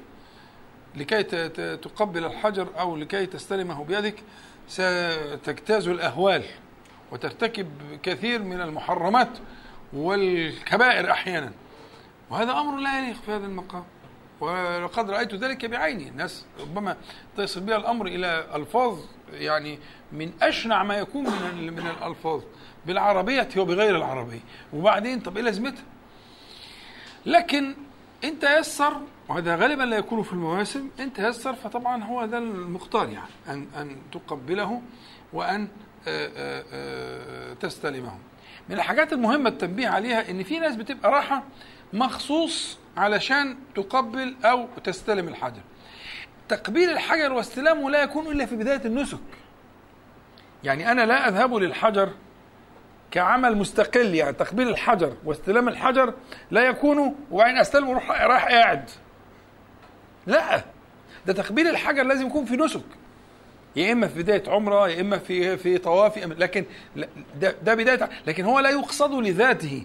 يعني تقبيل الحجر واستلام الحجر لا يقصد لذاته مش أنا واقف في الطابور وأوصل الحجر واقبله أو أستلمه وأروح راح قايم يصلي ركعتين وقاعد. لا. استقبال استلام الحجر باليد لمسه يعني زي مصافحة كده لمسه كده باليد أو تقبيله إنما هو يكون في بداية الأنساك بداية الأعمال التعبدية من النسك من الطواف والايه والعمرة. خدت بالك؟ فان تيسر وان لم يتيسر أشرت إليه من بعيد واستلمته بالإشارة. وهذا يكفي جدا وده غالبا اللي هيكون المتاح ليك في مثل الظروف اللي إحنا فيها ومن من الزحام الشديد طبعا رغم كل التوسعات اللي موجودة لكن لا شك إن بيبقى الأمر فيه ازدحام شديد. ممكن حتى لو كنت بعيدا جدا حتى لو كنت في الدور الثاني الثالث في السطح في أي مكان هو في خط معمول وأنت بتتوجه ناحيه الحجر الأسود وبتستلم أنت لما بتستلم لما بتستلم الحجر بتقول اللهم إيمانا بك وتصديقا بكتابك واتباعا ووفاء بعهدك واتباعا لسنة نبيك صلى الله عليه وسلم. بسم الله الله أكبر. بس هم ده الكلام بتقول كلام سهل. المنصوبات دي اللهم ايمان اللهم يعني يا الله نداء القريب يعني. الميم هنا لكن نداء القريب. ليس نداء البعيد مش يا يا نداء البعيد. فانت بتنادي القريب. يا إلهي يا قريب. دي معناها كده ها؟ اللهم إيمانا بك. يبقى هنا المفعول المطلق ده منصوب على إيه؟ ها؟ مفعول لاجل بنقوله في المدرسة يعني لأجل. إنما فعلت ذلك كذا. إنما جئت هنا كذا. إنما أنا الآن كذا. لكذا. من أجل كذا. مظبوط؟ فلما تقول إيمانا بك يعني ما حملني على ما ترى إلا الإيمان بك. والإيمان اتفقنا قبل كده أكثر مرة انه يكون بالإيه؟ ها؟ بالغيب. لأن الحج كده مشتمل على حاجات زي ما قلنا في المقدمات على حاجات كتير لا تدخل في حسابات العقل. هي هي خارج نطاق حساب العقل. فأنت الآن تذهب إليه سبحانه وتعالى وتقول والله ما حملني على ذلك إلا الإيمان بالمغيب بجنتك ونارك وصدق نبيك صلى الله عليه وسلم. خدت بالك؟ يبقى أنت إيه؟ اللهم يا قريب. ها يا قريب. اللهم إيمانا بك. أفعل ذلك إيمانا بك. خلاص؟ وتصديقا بكتابك ها؟ ووفاء بعهدك. هي بقى النقطة اللي تهمني قوي دي اللي هي وفاء بعهدك. العهد هنا هو استحضار على ما أخذ الله تبارك وتعالى على بني آدم كلهم ومن ضمنهم حضرتك. والأولون والآخرون والخلق كلهم أجمعون داخلون في ذلك. ففي الآية في سورة الأعراف وإذا أخذ ربك من بني آدم من ظهورهم ذريتهم وأشهدهم على أنفسهم ألست بربكم؟ قالوا بلى شهدنا. إذا فهو في التفسير أن هذا العهد أخذه الله سبحانه وتعالى على آدم على ذرية آدم من ظهره في أرض الحج. في أرض الحج. على خلاف في عرفة ولا في لكن في أرض الحج. إنما أخذ الله تبارك وتعالى العهد عليهم. وإذا أخذ الله وإذ أخذ ربك من بني آدم من ظهورهم ذريتهم يعني أن الله سبحانه وتعالى نثرهم من ظهر آدم نثرهم جميعا. وأخذ العهد عليهم جميعا. فكل إنسان في جبلته وفي فطرته أنه أن الله سبحانه وتعالى هو ربه. أن الله سبحانه وتعالى هو ربهم والذي خلقهم وأوجدهم من عدم. ألست بربكم؟ قالوا بلى. بلى يعني نفي نفي إثبات. يعني بلى أنت ربنا. بلى أنت ربنا. فهنا هناك العهد أخذ فكأنك في مسألة في قولك ووفاء بعهدك يعني وفاء بالعهد الذي أخذته على بني آدم وأنا منهم أنك أنت ربنا. وأنك أنت المستحق للإفراد بالعبودية لأنك أنت ربنا تباركت وتعالى. يبقى اذا فكرة الوفاء بالعهد ومن أوفى بما عاهد عليه الله فسيؤتيه اجرا عظيما. فسيؤتيه أجرا عظيما فمن أوفى بعهد الله سبحانه وتعالى فأنت تأتي فكأن من المعاني المهمة جدا عند استلام الحجر أنك تأتي للوفاء بالعهد الذي أخذه الله سبحانه وتعالى عليك في استكمال أركان دينك. وهذا ركن من أركان الدين. ركن الحج هذا الركن ركين من أركان الدين. وهذا تذكير بالعهد المتكرر الذي تكرره بالليل والنهار. اللي هو عهد إيه؟ إيه العهد اللي انت بتكرره بالليل والنهار باستمرار باستمرار؟ تجديد التوثيق للعقد. العقد العقد الذي لا يفتأ تكرره بالليل والنهار. إياك نعبد وإياك نستعين. إياك نعبد وإياك نستعين. هذا عهد متجدد تجدده بالليل والنهار. ليه ربنا سبحانه وتعالى يقول إيه؟ هذا هذا بيني وبين عبدي. يعني إيه؟ هذا العهد بيني وبين عبدي. ولعبدي ما سأل فهو تذكير بالعهد. بس انت رايح هناك بقى في الموقع. هو نفس العهد. بس انت ذهبت إلى المكان الذي أخذ الله تعالى عليه العهد عليه من عباده. فهذا وفد الله الكرام. الحجاج دول هذا وفد الله تعالى. ذهبوا نيابة عن الأمة كلها. يجددون العهد مع الله تعالى. العهد اللي انت بتقوله في كل صلاة إياك نعبد وإياك نستعين. يعني لا نعبد أحدا سواك ولا نستعين بغيرك. فيقول الله تبارك وتعالى هذا بيني وبين عبدي. اسم إشارة يعود على إيه؟ يعني هذا العهد بيني وبين عبدي. ولعبدي ما سال يعني وفى وفيته إن وفى فكان الشأن كما يقول يعني إيه؟ لا يعبد سواي ولا يستعين بغيري كنت له على ما يريد. هذا فهذا تكرار للعهد ففكرة توثيق العهد وتحرير العهد وتقرير العهد. وتكرار العهد هذا أمر آه، آه، مشروع. ومن المشاهد القيمة جدا التي ينبغي أن تذكرها في استلام الإيه؟ حاضر. في استلام الحجر. من من المشاهد المهمة في استلام الحجر أنك تستشهده. تستشهدوا لأنه من شهود الله تعالى يوم القيامة. لأنه في الحديث الصحيح رواه الترمذي وغيره وهو حديث مقبول حسن إن شاء الله تعالى. أن النبي صلى الله عليه وسلم يقول والله ليبعثنه الله يوم القيامة له عينان يبصر بهما ولسان ينطق به يشهد على من استلمه بحق. والله ليبعثنه الله يعني الحجر الأسود يعني. لا يبعثنه الله يوم القيامة له عينان يبصر بهما ولسان ينطق به يشهد على من استلمه بحق. فأنت يعني تستودعه تستودعه هذا هذا العهد لينطق يوم القيامة ويشهد أنك استلمته بحق. الاستلام بالحق اللي هو الكلمتين اللي أنت قلتها اللهم إيمانا بك تصديقا بكتابك ووفاء بعهدك واتباعا لسنة نبيك صلى الله عليه وسلم. الأربع حاجات دول هم دول العهد اللي انت قلته. ما هو انت راح تمضي راح توقع. هو ده التوقيع.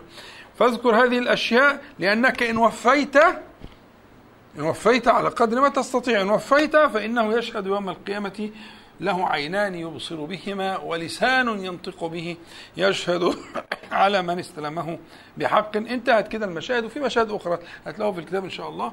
بس إحنا بنقول عيون المشاهد انتهت المشاهد الخاصة باستلام الحجر الأسود وتبدأ في الطواف بعد ذلك. بعد استلام الحجر بتبدأ في الطواف. طبعا الطواف أنت بتجعل الكعبة عن يسارك. تجعل الكعبة عن يسارك. وتدور آآ آه، آآ آه، آه، في, في الطواف بجعل الكعبة عن يسارك بعدما استلمت الحجر سواء أشرت إليه أو استلمته أو قبلته أيا كان الشأن. لكنه آه، قلت اللهم إيمانا بك وتصديقا بكتابك ووفاء بعهدك واتباعا لسنة نبيك صلى الله عليه وسلم. بسم الله الله أكبر. ثم تنطلق في الإيه؟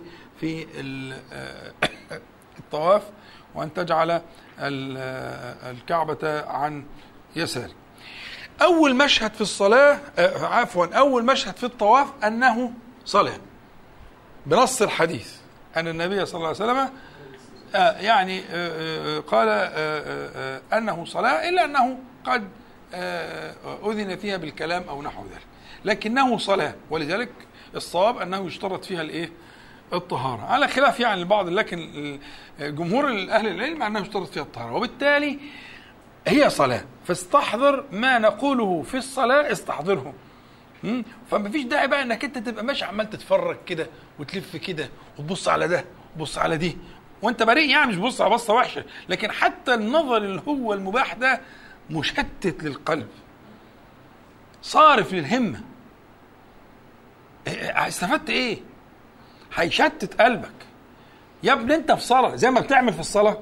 وبتقول محل السجود وأقرب للخشوع كده فما فيش داعي أن تفرق همك وأنت لسه بتشرع في صلاة وأنت مش خبير ومش كل ساعة والتانية بتطوف. فبالتالي ستجد الشواغل الكثيرة جدا الصارفة لك. فيبقى احفظ جوارحك.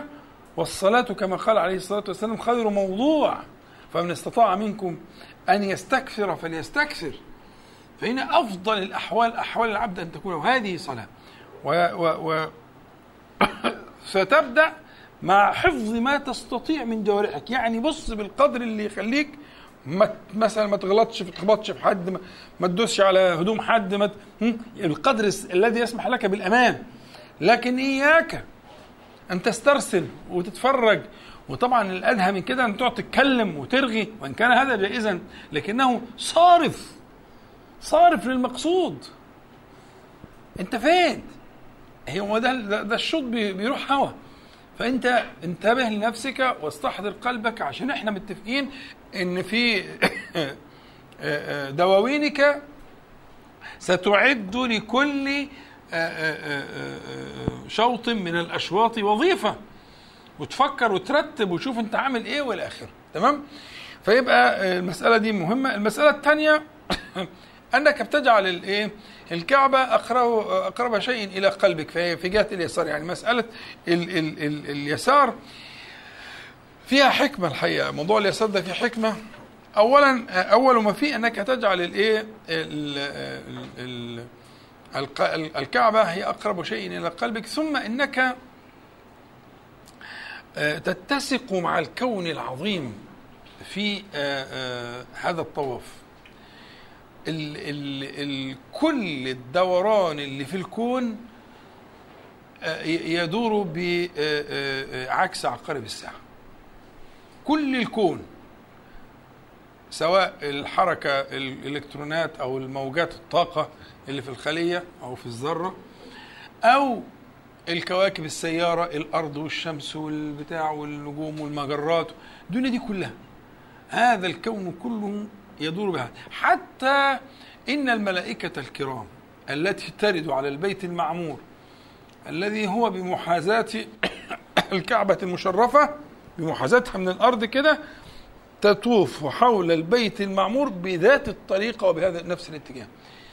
فالحقيقة أنت لما بتدور بهذا بهذه الطريقة فإنك تتسق مع الكون العظيم مع تلك المخلوقات ال- الجبارة الجليلة التي آه، لا تفتأ تذكر الله تبارك- وتعالى وتطوف في كونه بهذه الطريقة.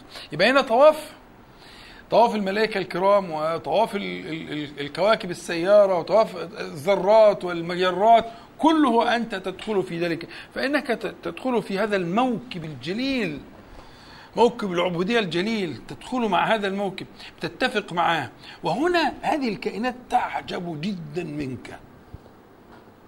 ليه؟ لأن كل الكائنات دي عرضت عليها الأمانة فأبت.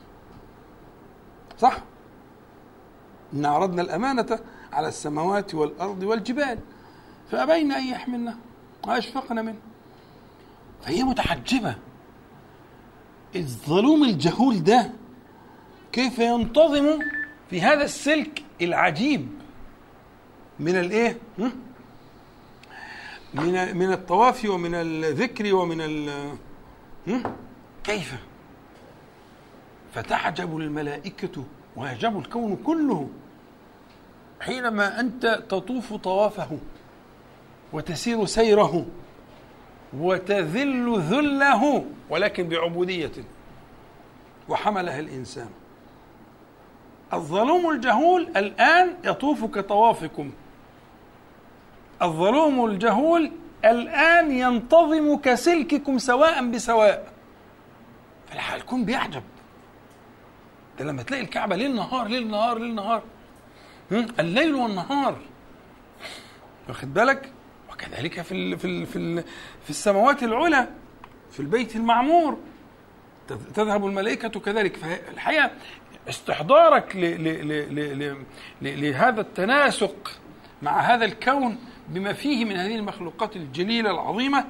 إنما يسلكك في سلك الايه العبودية المحضة.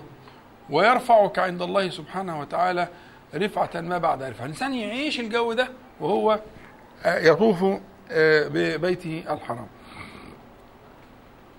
من المشاهد المهمة في الطواف مسألة الإيه؟ الانقياد من غير عقل. من غير ما يعقل. يعني بمعنى إنه يعني ما فيش هناك تعليل ولا تبرير. لفكرة الطواف حول البيت. لكنه الطواف إنما يحملك إلى معنى الانقياد للأمر وإن لم تعقل وأنك تتشوق إلى رب البيت وليس إلى البيت. مظبوط؟ مش هو الشاعر بيقول أطوف على الديار ديار ليلى أقبل ذا الجدار وذا الجدار فما حب الديار شغفنا قلبي ولكن حب من حوت الديار. شو يقول كده؟ نفس الفكرة هي نفس الفكرة؟ يعني الحجر نفسه ملوش قيمة. إنما يأخذ قيمته لأنه تهد وتبنى 20 مرة وممكن تهد ثاني وتبنى ولا في أي مشكلة. الحجر نفسه مش مقدس. إنما التقديس لرب البيت فكأنك تطوف ها؟ لأجل رب البيت سبحانه وتعالى وهذا الذي يحملك على هذا الطواف وهذا الانقياد وإن لم يكن الأمر معقودا. وأنت تظهر أحيانا الهمة والقوة فيعمل حاجة اسمها الاطباع يعني الاطباع بتظهر الهمة والقوة في الخدمة تكشف كتفا وتمشي كده أو الرمل الرمل اللي هو الخطوات السريعة المتقاربة إظهار للهمة. إذا كان يسمح المكان بكده طبعا. لكن لا يسمح لا تفعل. لكن إن فإن كل ده بتظهر الهمة والقوة في الخدمة وفي في شيء قد يعجز العقل عن إدراكه. وذلك بيان لكمال الانصياع والذل لرب العالمين سبحانه وتعالى. والرمل في معنى إضافي. الرمل اللي هو الخطوات المتسارعة دي في معنى إضافي مهم برضو اللي هو الإنسان لما بيسرع الخطى إما أنه يريد الحاق بشيء أو أنه يفر من شيء. مش كده؟ الإنسان لما يسرع الخطوة حاجة من اثنين يا عايز يلحق الأتوبيس الميكروباص الحو يا بيجري من حاجة هتحصله. إما أن يكون لحاقا بشيء أو أن يكون فرارا من شيء. وأنت الاثنين الحمد لله موجودين. ومتوفرين. بس فين دواوينك بقى؟ فين دواوينك؟ ما هي الدواوين هتنفعك هنا في الوقت ده. من أي شيء تفر الجبال متلتلة بس استحضرها. فلما يجي هنا الرمل أو المعنى ده هو معنى الفرار مما تخاف. طيب اللحاق بشيء تريده ولا؟ فين دواوينك؟ طلع الأشياء اللي أنت طالما لهفت وراءها ولم تدركها.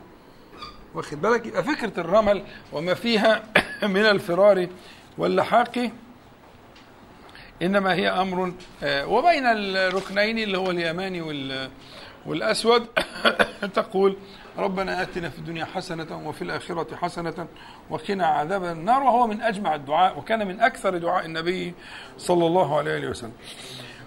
وزي ما اتفقنا لو جعلت لكل شوط وظيفة وهما تجمع عليه قلبك لأعانك الله تبارك وتعالى على ذلك أن تشهد ما لا تشهده بغير ذلك.